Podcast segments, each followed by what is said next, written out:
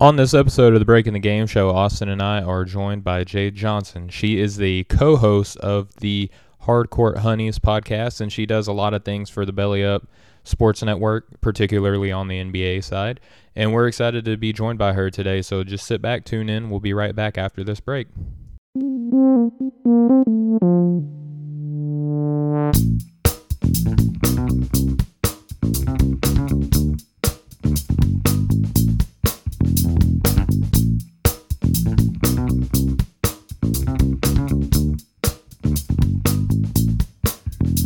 Hey, what's going on, everybody? Welcome back to the Breaking the Game show here on the Nothing But Net channel on Dash Radio.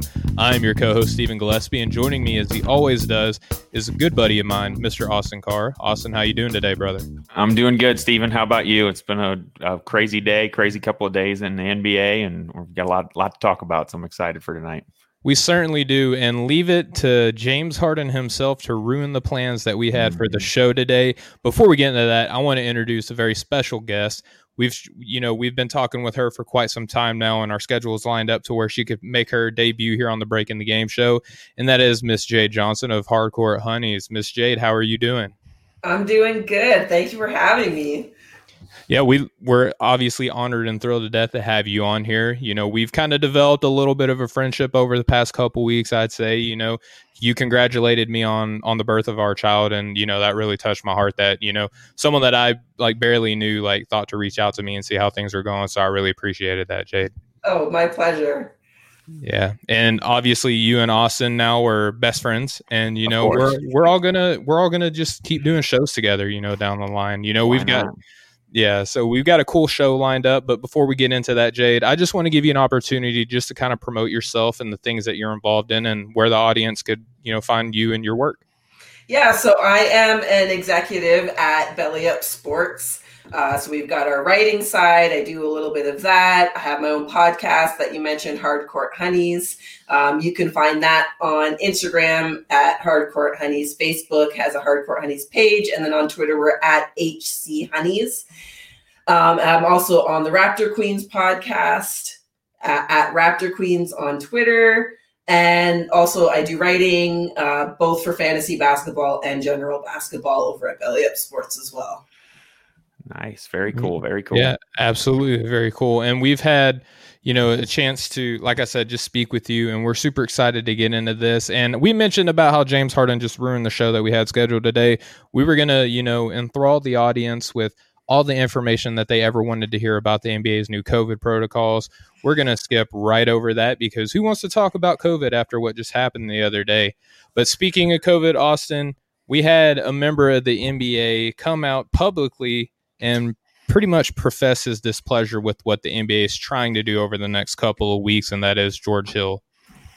Yeah, you know, uh, this kind of hit home for me too when I saw his comments. He's he's from Indianapolis. You know, he went to IUPUI. He was a huge fan favorite when he was with the Pacers.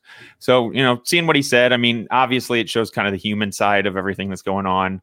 You know, a lot of times fans and and sometimes us too, we get in this habit of of viewing these guys like they're you know just there for our entertainment and forget the fact that they're real people and you know they have lives and families. So i, I do kind of understand where he's coming from you know he was basically along the lines of saying that they can't force you to stay in a room and if you want to go see your family you're going to go see your family. And and i get that. I mean my my employer has health and safety protocols that are, are stricter than they used to be but i'm still allowed to you know go out and do things in my regular day. So, you know, I get where they're coming from. It's it's a kind of between a rock and a hard place kind of situation because you want them to be safe to be able to have the games go on, but at the same time they are humans. So so I definitely get what he's saying. Yeah, and and Jade, here's what he said in response to the newly agreed upon restrictions, which just so happened to be agreed upon between the players agency and the NBA. So it's not like the players didn't have any sort of voice in this at all. He says, I'm a grown man, so I'm going to do what I want to do. He said, if I want to go see my family, I'm going to go see my family. They can't tell me I have to stay in the room 24 7. If it's that serious, then maybe we shouldn't be playing. It's life. No one's going to be able to just cancel their whole life for this game. And he said, we want to play the game. So that's the statement that everybody has been hearing. But he also followed it with this. He said, we want to play the game. That's what we love to do. But at the same time, if we're casting all these rules, this and that, maybe we just need to reevaluate what we're doing. So after hearing that second part, Jade, that isn't really getting circulated around as much because it's not as grabby, right? As that is the first statement. Mm-hmm. What do you what do you make of all of this? So uh, I'm generally one of those people that can see things from both sides. I tend to be someone that I don't have a ton of sympathy for people that make as much money to play a game as basketball players do. Generally, their lives are are easier than mine, you know? Right. Mm-hmm. So it, it's a little bit hard for me to, to get into that headspace. My other thing is if he doesn't want to play with all the rules, he had the option to opt out. He can do that. That's mm-hmm. an option that's available to him if this is a thing where, yeah, I want to go see my family. Like, I get wanting to see your family, of course. Uh, and I think, I think to me, if he's going to be, say, he's a grown man, the grown man thing to do is to make a decision instead of complaining. Mm-hmm. Decide not to play if that's really what you want, because the league's not going to change their mind for you, George Hill. Sorry, that's not happening. Yeah, and I think it's also important to remember too that it it may not just solely be on COVID that he's speaking about because George Hill is also one of the many active, you know, NBA players that's involved in this community. And if we remember, it seems like it's already been like several months ago, but you know, just about a week back, if that, you know, we had the the riot that happened, you know, on the on the Capitol, and and George Hill spoke on a similar issue that happened during the bubble, you know, with the you know social injustice you know, you know things that were happening in, in, in Milwaukee and things like or around Milwaukee, things like that. Back in the bubble, he said coming here just took all the focal points off of what the issues are. But we're here. It is what it is. We can't do anything from here or from right here. But definitely, when it's all settled, some things need to be done. So also remembering that there, Jade, when when we consider the the Capitol and the effects that it had on many people, and not just NBA players, but you know even you know all of us here in this meeting, right? Um, mm-hmm. Remembering how mm-hmm. active George Hill is in you know social justice activities and things of that nature.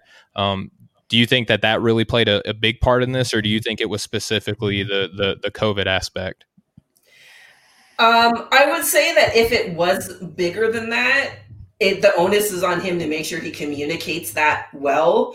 It's one of the frustrations I have with Kyrie as well. Is like, okay, you're upset about something, mm. I guess. What are you like? What are you specifically upset about? So, like, uh, if that's part of it, I just wish he would say that mm. uh, so that it's clear. Uh, because he is such an activist, I, I'm sure that it's a lot of things. Yeah you know, because the family thing, he's been a basketball player for how many years? He spends like most of the years, year, think, yeah. Right. He spends most of the year away from his family anyway. So I think there probably is a lot to the idea that it's a little bit more than just the COVID thing. Mm-hmm. It, there's been a lot that's been piling on. Like we've turned the, the calendar from 2020, but there's residuals still yeah. hanging mm-hmm. around.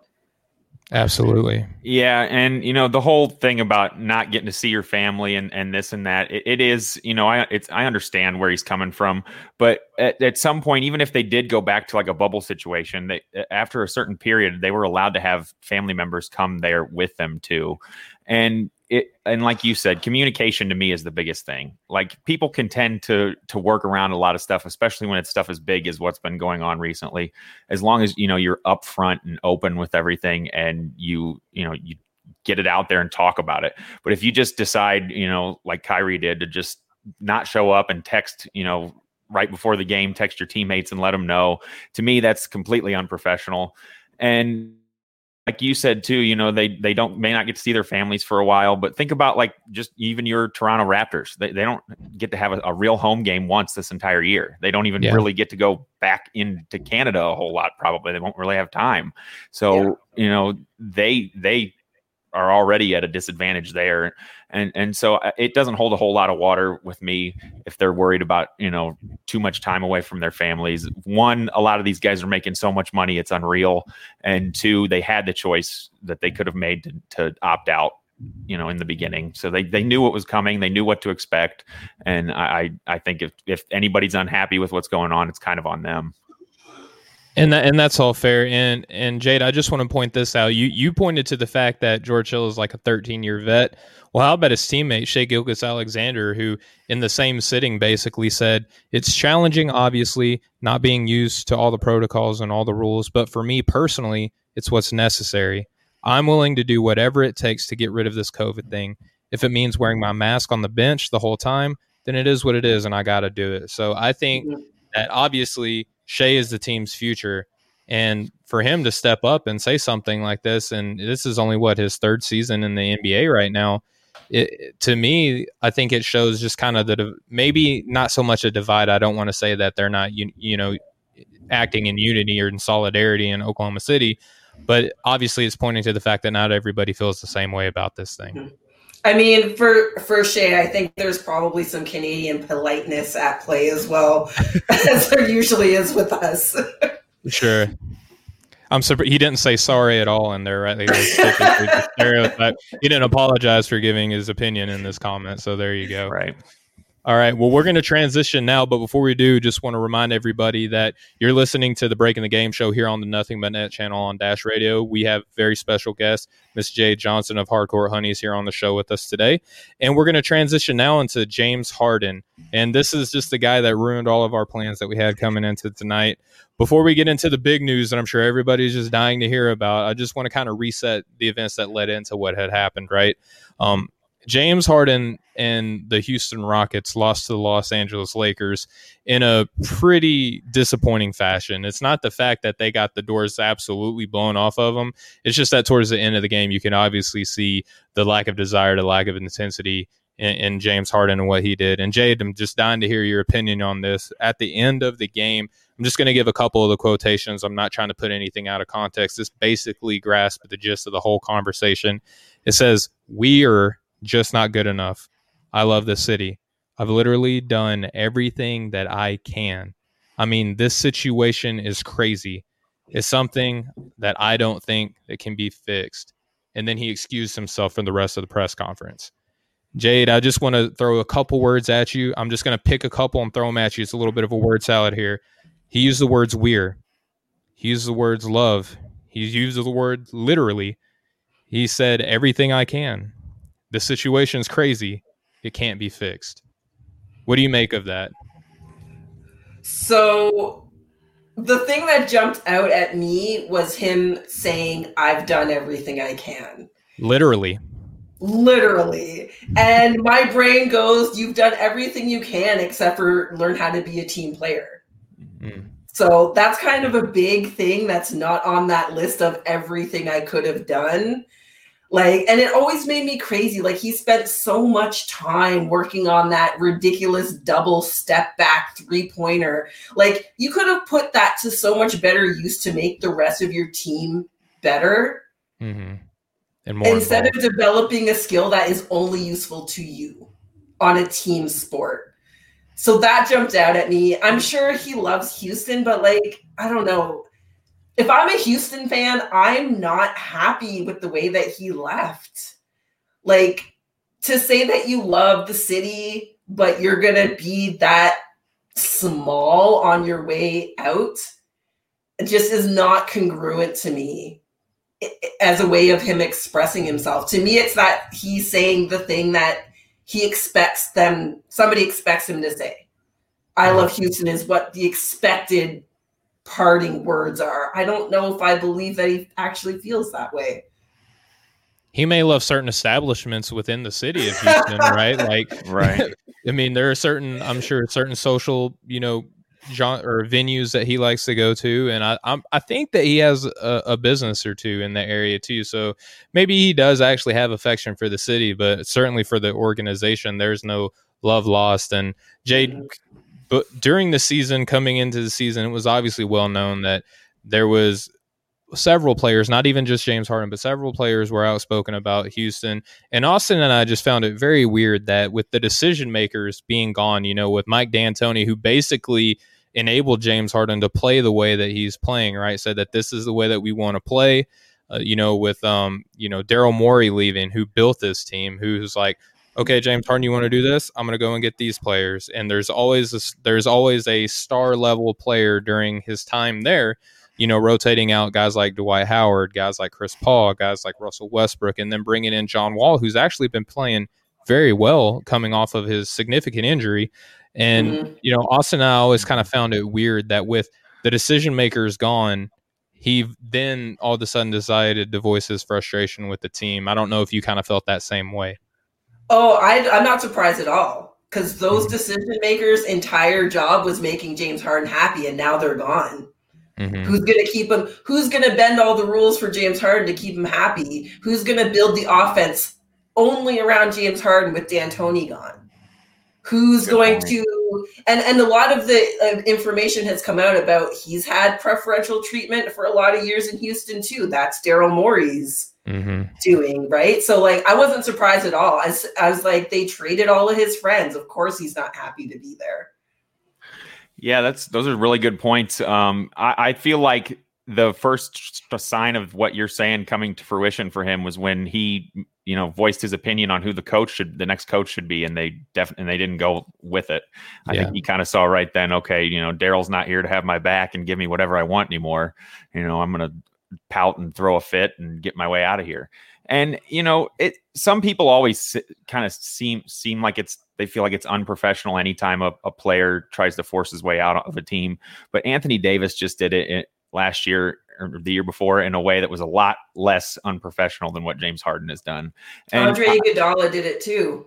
Mm-hmm. You know, yeah, he, he, he didn't even set foot in Memphis. Right. And but but at the same time, he wasn't going out there and throwing teammates under the bus and and showing up late and causing all the kinds of problems that he's causing. And you know, I got to give kudos to John Wall for calling him out the way he did too. You know, not a lot of guys are willing to do that, especially Cousins. Oh, yeah. yeah. I was gonna say if anybody's gonna do it, it's probably DeMarcus Cousins. You know, he doesn't seem no like one's stepping up to Boogie like right. That. He's not too worried about maybe PJ responses he gets from anybody. Right. But I I, I kind of feel like everybody was just kind of tired of the way things were going in Houston. I think Stephen and I have talked about this a lot. How we realized, you know, they kind of had reached that glass ceiling with with mm-hmm. James Harden the way the way this team was constructed. Like if the last couple years, if they weren't going to make it to the finals, like they're to me, their window had closed. You know, all they're like they were started the season. I think is the oldest roster in the NBA or one of. And so, close, if not the one, I, yeah. I, I, saw the writing on the wall that this was this was going to be a, a rough year for them, and and I think a lot of people did. But just the overall way he's acted and what he said in the media, it just it's left a bad taste in a lot of people's mouths. And and saying, "Oh, I love the city. I've done everything I can for this franchise," is is exactly what you ex- everyone expects. You know, the star player to say. So, you know, you can't really take it at face value, especially not with him. You know, and you hear about it all the time. Star players get star treatment. They get treated a little bit differently. They get things the way they like. But e- even in the main article that came out about it, when they were talking about Russell Westbrook and how quick he became unhappy with the situation there, yeah. they even said, you know, Russell Westbrook had the exact same treatment in Oklahoma City. But the difference was Russell Westbrook was the first one in the gym most of the time and probably the last one there at night. And he was the most dedicated one and expected that from everybody else it, it, it gets bad when you give that special treatment to a guy who seems like he kind of blows off the the the extra work and blows off the, the, the little things that he may not find you know as necessary. It is still crazy to me how james harden can come into a season looking as out of shape as he does and no real time to prepare and still have you know drop 40 point games left and right 15 but, assists and things like right that, yeah. but at this, but at some point that just all that extra stuff just gets old to people and and i i think it you know his time there was had been up has been up for a while mm. Yeah and that's all fair and jade we we just alluded to this, and I want to get into some of the exact comments that John Wall made. He said, you know, certain guys don't want to buy in. Gee, I wonder who he's referring to there, right? And uh, you know, he related to what's going on in Houston to his early time with the with the Wizards, right? With certain players like Nick Young and JaVale McGee and, and players like that, right?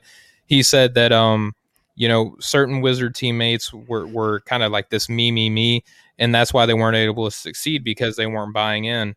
And then, you know, basically the biggest headline out of his comments that I want to speak on is that he said, It's only been nine games. Come on, man. You want to jump off the cliff after nine games.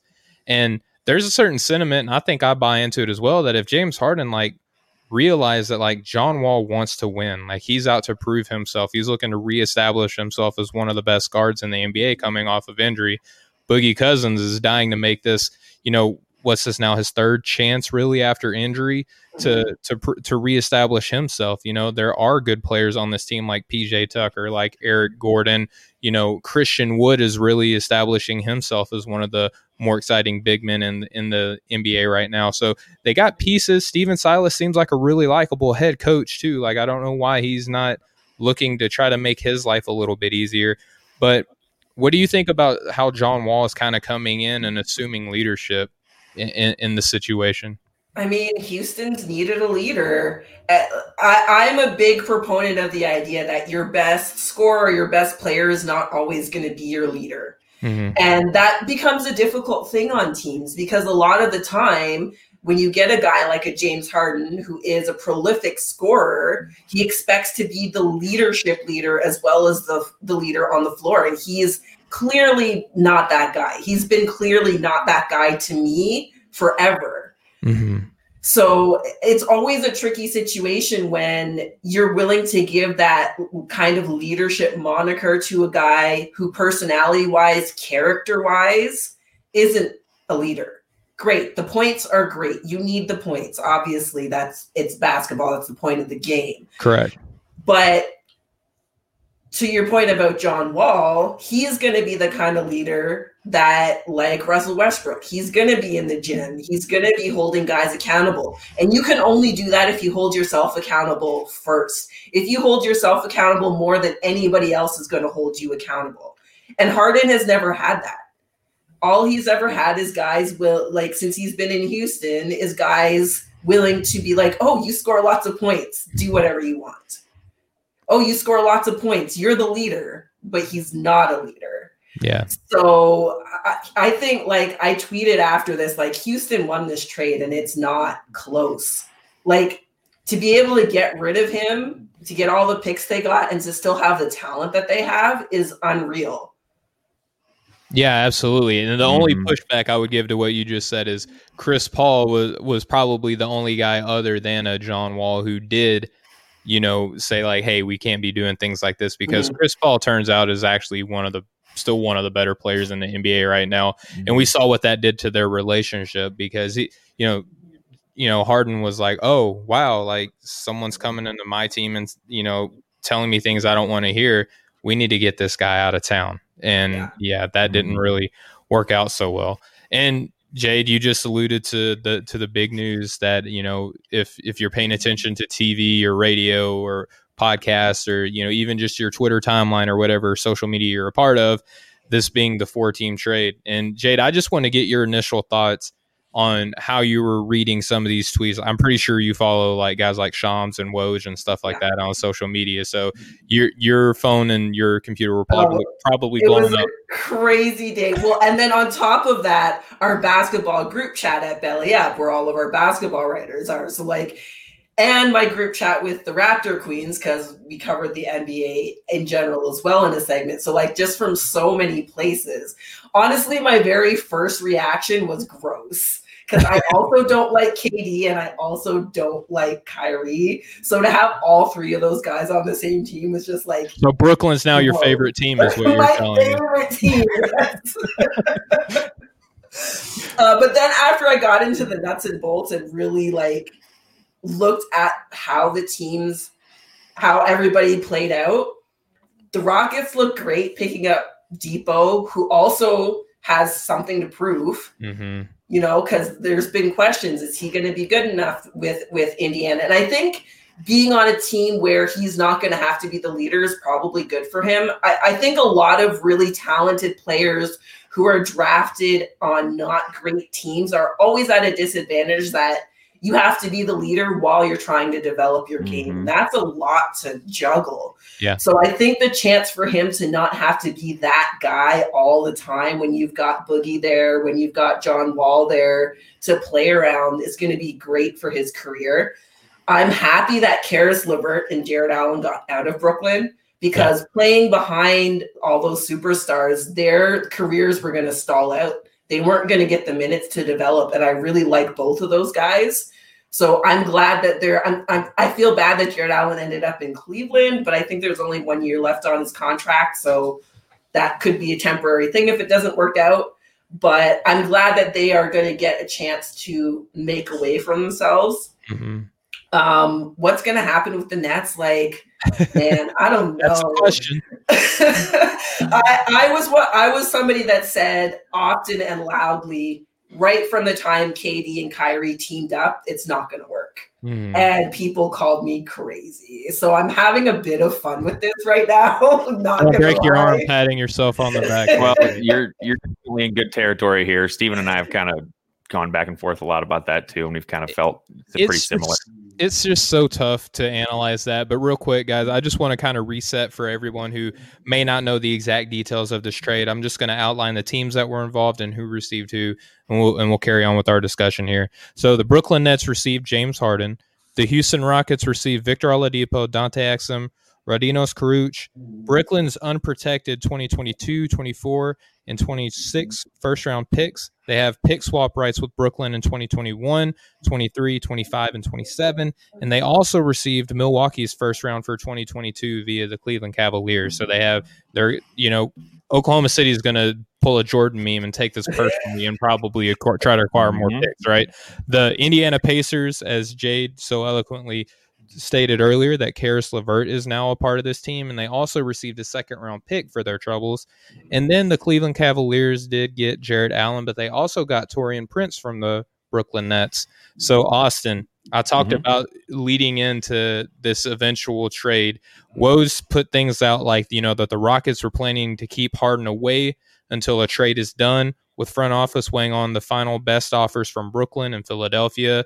And that's, uh, you know, sources telling Ramona Shelburne and Adrian Wojnarowski, and the process is moving very quickly. And then later he said Houston's talks with the Sixers and Nets have gathered momentum in recent days, even before James Harden's news conference on Tuesday night. Sources tell Ramona Shelburne and Woj. And then bottom fell out a million tweets later and a million, you know, debates later. That you know that four team deal is what we ended up seeing after mm-hmm. the smoke cleared. What was your kind of thought process seeing this all break down? Well, I, I thought it was, you know, about time to be honest. I'd been waiting for a while for this news to break. I didn't necessarily think it would be a four team deal like this and be quite as as big and widespread as it was. But, you know, that's just kind of icing on the cake for someone like me. I love, you know, trades and transactions and all, everything that comes with it.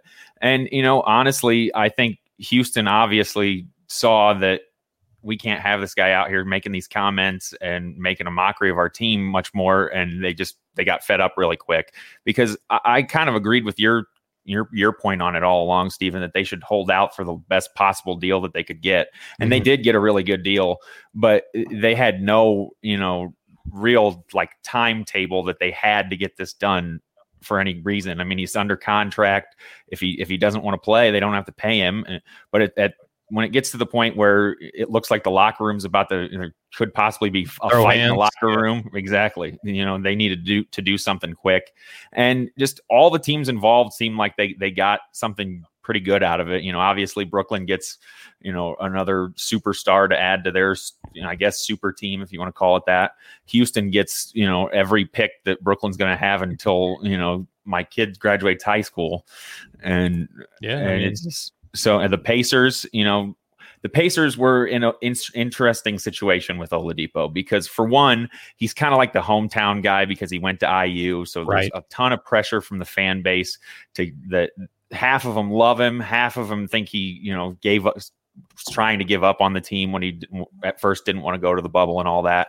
So he was he was under a ton of criticism all the time, but he's also stated you know, publicly that he thinks he deserves a max contract. And I don't think the Pacers were going to give him that. And I don't think that the Pacers felt like he deserved it. So they, you know, they flip him for a guy that's two two years younger, that's still got three years left on his contract, and is arguably, you know, the, the stats are, are pretty you know strikingly similar how close in production these guys are. They're And- very and close. Yeah. Oladipo's kind of started to become redundant a little bit on that roster now with some of the moves that they've made in the last couple of seasons. And, you know, they've still got Sabonis. Warren's been hurt, but when he plays with Brogdon and Jeremy Lamb, if he's healthy, they're all healthy. They've got a, a glut at that position.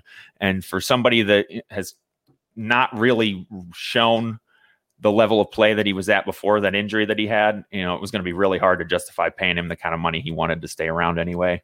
And then Cleveland, you know, I mean, I think they, I thought they were pretty happy with their center situation, but you know, Jarrett Allen's definitely an upgrade from McGee, Mhm. and so you know, everybody seems like they got something good out of this trade at least so far. Yeah, and just a couple points I wanted to uh, to bring up in this deal, and then I'll turn around and give it back to you, Jade, to get your kind of thoughts on what Austin and I have been saying. I think that looking at Caris LeVert, it's important to remember that in Indiana, that depth is very important. They wanted to re- obviously wanted to remain about two deep at every position in the traditional sense, right? Um, with Mhm. with Victor Oladipo, it it looks like somebody's going to pay him because he is averaging 20 points per game and he's not even the team's first option. So he's doing decent this year with, you know, the ball actually being spread around quite often. You know, Domantas Sabonis and Malcolm Brogdon have clearly established themselves as that one-two punch on that team. And if you want a max contract, typically that's going to go to a guy that's your first or your second option on a team, right? So mm-hmm. Caris LeVert, Jade, as you mentioned earlier, is used to playing behind stars, right? He'll probably get more minutes here in Indiana than he would otherwise in Brooklyn it, with with team fully assembled, right? But he's used to not being the main guy. But as long as he's on the court, I'm sure he's going to be happy, right? Like it's easier to convince him to be your third or fourth option, depending on what they do with TJ Warren, than it would be for a guy who wants to go out and earn a max contract, right? So I think that that's huge. Austin, you mentioned that he's on the books for the next few seasons. Doesn't even touch twenty million dollars a year, which a max contract is far and going to exceed that. So I think Pacers. Uh, I actually wrote a story that um, debuted on OffTheBallNetwork.com today, and the, the Pacers got the highest grade on mine just because that the only controversy that they had coming into the season was Victor Oladipo. They just took care of that, and they got a pick out of it as well. But for the Cleveland Cavaliers, I think getting Jarrett Allen is actually a really good deal because, yeah, they do have kind of a logjam at that center position. But with Andre Drummond having an expiring contract, right, they did trade for him last season. They don't have to worry about that now because there's going to be teams that are either looking to, you know, shed salary cap or there's going to be a team that's looking to contend that can use his restricted rights to help improve their team in ways that otherwise they're not going to be able to bring people on. So he's probably going to be a guy that you're going to see be seeing move now that Cleveland has a young center of the future to pair with guys like Okoro, Garland, and obviously Sexton, right? Mhm. And I think Houston. I always say, Jade, and I'll, I'll I'll get your opinion on this too. It's hard to grade a team that receives a boatload of draft picks when we don't even know who they're going to turn into yet, and or even if they don't hold on to them all and then trade for like Houston could just do the same thing that they got done to them, right? Like another team could have a disgruntled star and be like, well, hey, we got all these draft picks, we'll take them on because we miss having a star here in Houston. Mm-hmm. Yeah, I think that's a really good point because Houston is not one of the teams that's known to, uh, for having really great development. They they prefer to trade for players. Mhm. So when you have a lot of picks and you don't have that development system, it leaves you in a place where you either have to get a draft class where there is a clear number one or clear clear good picks. I would say in the top five if you have high draft picks. If you're in a position where, like, say this year's draft, it wasn't a very deep draft class. There was no clear one through five. Anybody could have gone in those positions. Um, I was just talking about this before we got on here. Is that some teams are probably regretting not taking Lamelo when they could have gotten him because he's he looks really good. So it's it's really hard to say. And and for the Rockets, I think it is more likely that they end up being trades, or the Rockets are going to be one of those teams that had all those draft picks and couldn't land the right pick at the right time for where they were. Um, I think of teams like the Warriors, the Raptors, the Spurs, like their development systems are the best in the league. Miami, yeah. Miami, D- Dallas. I don't know what Houston's going to do with them. I, I don't feel like. I feel like it's what they had to get to move Harden. Um, you know, at initially when Harden wanted to trade, it was well, Houston's not going to trade for less than an equal superstar. Well, yeah, that was blue, not a blue chip player, right? Like that's right. the phraseology that we were hearing. Mm-hmm. And that was just not a feasible situation. And Harden did nothing to help that with his antics.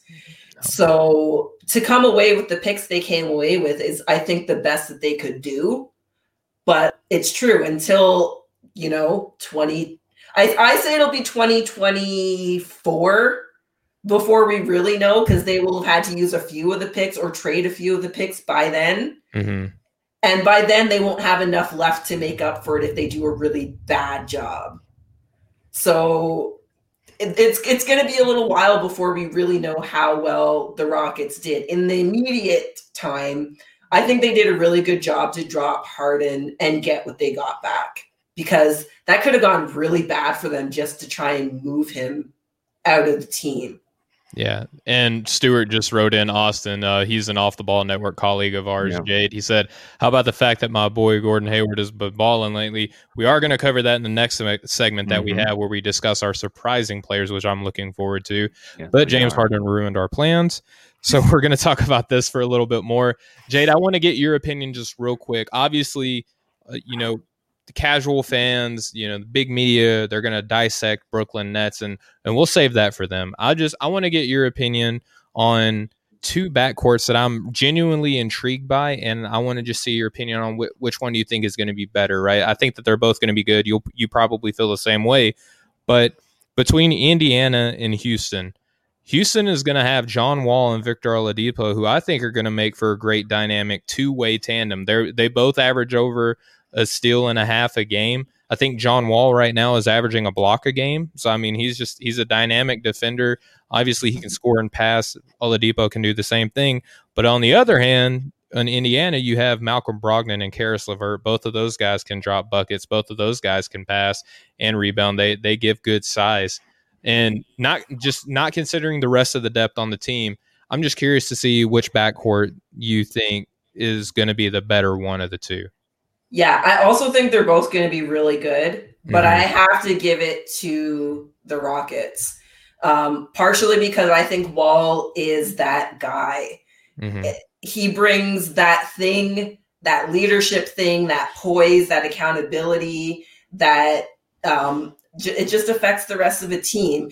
And Oladipo, I would argue, we maybe haven't seen his ceiling yet between all of the injuries that he's had um, I, I think without being able to go like a couple of years and not have to sit out long term with injury, I don't know that I believe that he doesn't have uh, maybe not another whole gear, but another half a gear that we could see. So I think the Rockets are going to be are are going to be the better backcourt. It's not going to be by much, yeah, a little bit. I don't think that there's a wrong answer. I just wanted to see which way you were leaning more towards. Austin, I'll I'll, I'll pose the same question to you. Who which, which backcourt do you think is better? Oh, I, I, definitely agree. I think it's Houston. I think if you know Oladipo is going to have a lot less pressure there, like we talked about, than he did in Indiana. He's mm-hmm. he's not going to be expected to be the number one option or or really seen as that with John Wall there. And you know they're two dynamic, athletic extremely fast, good defensive players, both of them, and, and I think they both have the right you know mindset going into this. They both want to win. They both want to you know they're not worried about where they're playing or who they're playing with as much as it was with Harden. And it it never really made sense to me why James Harden wouldn't be excited to try with you know things with John Wall and DeMarcus Cousins because if those two guys came back the way they have so far and and are the players that they used to be that's could you could argue that this was one of the better rosters Houston's had around him his whole time there. So it it I think Houston came out great with who they got. If if they can re-sign Oladipo or uh, you know for a, a, a decent number or maybe if they do give him a max who knows? But you've got to love all the picks that they got the the the duo of that they have in that backcourt now. They're at, le- at the very least, you know, they're going to show up every night and play their butts off. So I think that's that's something that they definitely wanted. Yeah, and the other guys that they acquired in this deal, Dante Exum has an expiring nine million dollars. I think it's fair to say, with you know the the impact that COVID had on Tillman Fertitta's other business ventures that he had outside of basketball, that he might mm-hmm. let that nine million just slide right off the books. And probably the same thing with Kurucs. Like he'll be a restricted free agency. Maybe we see you know him him match a contract and trade for another expiring contract or maybe even more picks. We'll we'll see what happens with that, but you know that's basically the gist of the four team deal that we're allowed to talk about here on the Nothing Net channel on Dash Radio for about 53 minutes. Um, well, I'm sure all three of us are probably going to put out more content and have more discussions on this, but I felt like we covered our bases here. And now we'll transition to the last segment that we have planned for this evening, and that are our surprising players for the NBA season. Jade, you're honored guest. I would love to hear who are some of your more surprising players for the NBA. So I was really ex- excited that uh, Stuart mentioned Gordon Hayward because right. I have a little bit of a story. I'm playing fantasy basketball for my first time this season, and I drafted Hayward in one of my three leagues. There you and go it's fun that it's against the guy, mostly the guys I work with, and Shannon, who's been on your show. So Shannon and I, and then Great. a bunch we love of the, Shannon, yeah, yeah. So we're the two ladies amongst the guys in our, our fantasy league, and I drafted Gordon Hayward on the advice of one of our writers, Parker Ainsworth, who wrote an article about bad teams with good players that are going to be good for fantasy. Mm-hmm. So I picked up Hayward because he's the best guy on the team all of a sudden in Charlotte. Like, who saw that coming? But that's the reality. and the league I'm playing in, I have to pick the games my starters play in every week. I don't get them all week, I get them in a matchup. Oh so I had Gordon Hayward active on his 44 point night. And go. I was like, I cannot believe this just happened, but I will take it. Uh, so yeah, I'm not terrible. I'm not I guess I'm not that surprised that he's doing well. Um, I think other people will be, but like my colleague made a good argument that he's going to be the number one option, and he's been he's a good player for for whatever reason. It's it just Boston wasn't a good fit, and sometimes that's all it is for a player. It's just not it's just not the right system. I mean, I hate looking at him. Every time I look at Gordon Hayward, I feel like there should be Disney characters flying around his head. He looks like a youth pastor. mm-hmm. he fit in he fit in very well in Utah, that's for sure. He's yeah. balling. Uh, the other guy I have to say, and again, this won't be a surprise for me as a Toronto fan, but I think people are going to be surprised with Chris Boucher. Mm. Um, we've seen this coming for a little bit because, again, the Raptors have great development. True. And he got uh, paid a little bit in in the offseason. It wasn't a huge contract, but it's great for him. It's more than what he had, right? Friendly. a lot more than what he had. and I've moved. I got a lot of flack for for my Raptors adjacent drafts in my league, but partially that's because it's my first year doing fantasy, and that's who I'm familiar with. So like, mm. I went with a, a few of those guys. And, and, you can do whatever you want. It's your team. So. Exactly. Right. You're the owner. Thank you. so he, I moved him into my starting lineup this week, and he got me like 27 fantasy points because he's just he's killing it. And I think he he's been the person I've been saying is going to have a breakout season from Toronto. He every year or every other year, Toronto has that guy that other other fan bases in general were like, "Who's that guy in Toronto?" And we're like, "Yeah, we knew this was coming." It's the next so man are, Yeah, those are my those are my two big ones that, uh, especially for me personally, playing fantasy have been great for me. Fantasy basketball is fun. It's a lot. It's a lot different than football, just in the fact that the the best players in the league like in the actual games on the court aren't necessarily the most valuable guys in fantasy very often right. like it is with football. More so the stars in regular basketball are going to be the, or in regular football are going to be the fantasy stars too. Basketball there's guys there's hidden gems on just about every team so it is a lot of fun. For sure Absolutely. Well, Austin, do you just want to unveil your the the players that you had that were surprising for you this year? Yeah, I, I don't want to step on your toes, so I'll just go with my other two since I know we had one in common. Stephen, uh, I had Tim well, Hardaway and Jr. I had one in common, so true. So uh, that's what I'm saying. I'll get I'll give you some airtime too, buddy. Don't worry. Uh, my two guys that I have on the list are Zach LaVine and Tim Hardaway Jr. Uh, LaVine, I think, is in the top five or seven in scoring right now, 27.7 points per game, five rebounds, about five assists. He's shooting 50% from the field. His effective field goal percentage is almost at that 60% threshold that people talk about being, you know, elite. Mm-hmm. And a few years ago, I never would have seen the type of shooter that he's become. I, I, didn't think that that's where his career would go. I thought he he was an athletic, obviously a freak athlete. He would be a good scorer. I didn't really think he was going to be a, a, point guard like he's been for the for the most part. And you know, he's just stepped it up even more so this year. You know, he had a what 10 threes in a game earlier this year. He's shooting yeah, almost 40% crazy, yeah. three.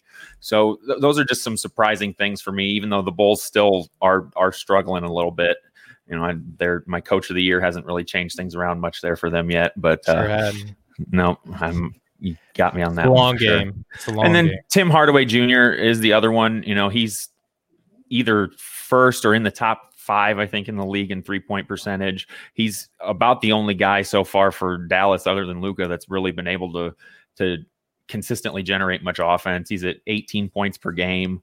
Um, he, he's mostly just a scorer. He's kind of always been that way.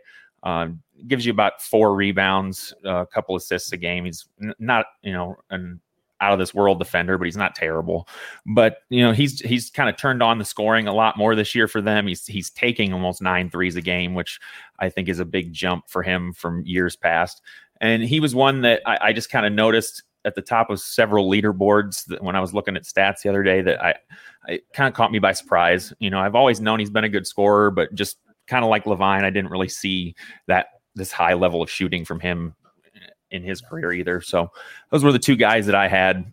So Okay, fair enough. And Jade, I totally agree with you on Gordon Hayward. He was on my list. Oh, but me too. In keeping with what you guys were saying, I'll just I'll just give my two that I had.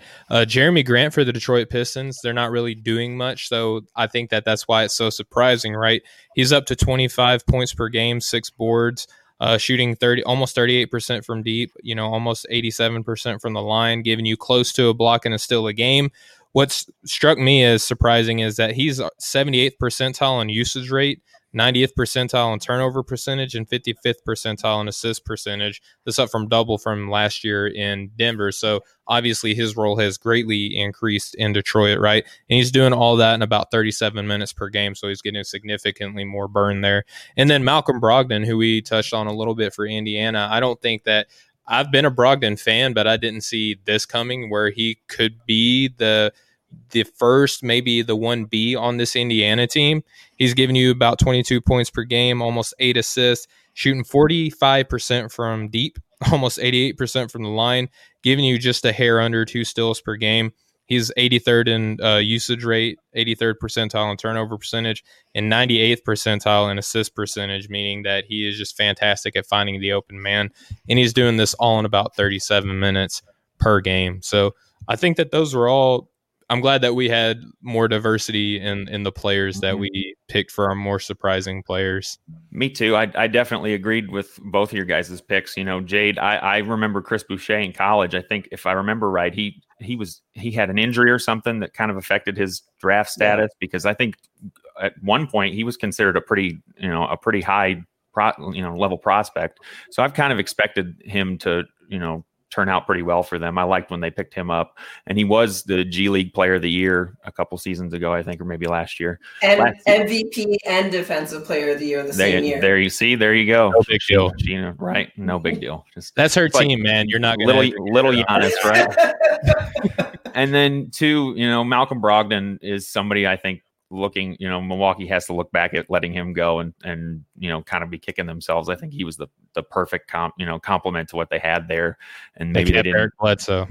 Right. If they, you know, uh, they could have that decision back. You know, maybe they still have all those first round picks they gave up too. So we'll I like both your guys' picks for sure. Appreciate that. Well, that wraps up the last segment that we have for tonight, Jade. We j- we Austin and I both we were excited to have you on. You know, we've Definitely. been talking about doing this for a while now, and you know, just like Shannon, you know, I'm not surprised. We've seen your guys' work, listen to your guys' work. You're right. you're great at what y'all do, and we were just you know thrilled to death that y'all would take the time out of y'all's busy schedule to come here on our Rinky Dink show.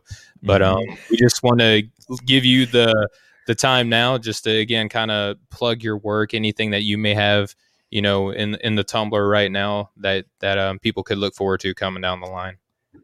Yeah, so uh, article I wrote a little while ago. If you are not up on the current NBA hashtags, I did. An I use that so much, by the way.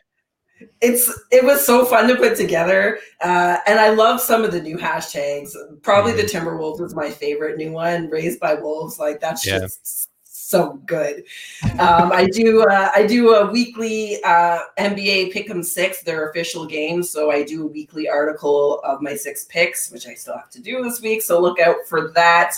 And then my podcast, Hardcourt Hunnies, new episodes drop every Monday afternoon at 1 p.m with my co-host Shay Vassar and our moderator TJ. So our idea was we wanted to flip the normal format of a sports show where usually the woman's job is just to ask the questions. Yeah. And so we have we have our moderator TJ asks the questions and Shay and I have the takes. And we also do a live show, which we did a little earlier tonight, every Thursday at 7 p.m. Hardcourt Hunnies presents hashtag NBA Twitter, where we talk about Twitter's goings on. So we have some favorite uh, accounts, and we're always pulling from new accounts. So if you tweet us or uh, add us, DM us your tweets, maybe you'll show up on our show. One week. I was wondering why we haven't been on there. Right. I, mean, but... I, don't pick the tweets. I, oh, not... okay, okay. well, Stephen's a little more of an exciting follow than I am, for sure. So. okay, nice, nice save. Nice save. Just you'll tell me after this who I need to yell at, and then we'll be all right. there you go. but thank you so much, Jade, um, yeah. for for coming on. It's been truly an honor and a blessing to have you on. We got to do this again. You know, maybe sure. we'll have you and Shay come on and you know, do like a two on two or something. I don't know, but you there know, you yeah, we'd be down for that. For I don't sure. know. We don't want to get we don't want to get embarrassed too bad, Steve. Yeah, we, we, we do want to keep the show that we have here on the Nothing But Net channel on Dash Radio. Um, mm-hmm. Austin, before we close, do you have anything that you want to you know be made known to the universe out there. Well i just honestly first off thank you jade for coming on. Like stephen said we're always you know super excited anytime anybody's willing to give us you know a little bit of their time. It's it still kind of blows me away that people are willing to come on our show and talk to us about this stuff. So thank you for coming on. It's been an honor to have you as as it was Shannon, and we actually Stephen and I know your co-host Shay a little bit too. So yep. you know we know you guys are doing great work. So keep it up for sure. And then as far as me, I, I just put out an article about all the stuff going on with Kyrie Irving. You can go check it out at offtheballnetwork.com. Uh, it's it's a little more uh, opinionated Prickly. opinionated than than what I normally put out there. So I was pretty excited to to get it out there and see the response of it. So head over, head on over there to check that out. You can check out Stephen's new work. It's it's great. He always does great work. Everybody there does. So you can check us out there. And everybody that listens, you know, thanks for thanks for listening. Yeah, and Austin, just thank you for the tremendous compliment. You're way too nice to me. But, you know, just the piece that you were referring to, I wrote about the four team trade that we were just speaking about pretty in depth and it kind of, you know, provided my grade, you know, what what each team gave, what each team got, and uh, basically how we should evaluate them. Uh, again, Houston I graded as incomplete because it's hard to tell with all these picks, you know, exactly how good of a job they did until mm-hmm. you know the machinations of that happen, right? So, but all of that's available on offtheballnetwork.com. But uh, again, just for everybody who took the time to watch and listen, thank you guys so much for your input. Stuart, big shout out to you. Appreciate your input. Um, just thank you guys for your support and love for the show. Um, you can follow us every Monday and Friday at 6 p.m. Eastern, 3 p.m. Pacific here on the Nothing But Net channel on Dash Radio.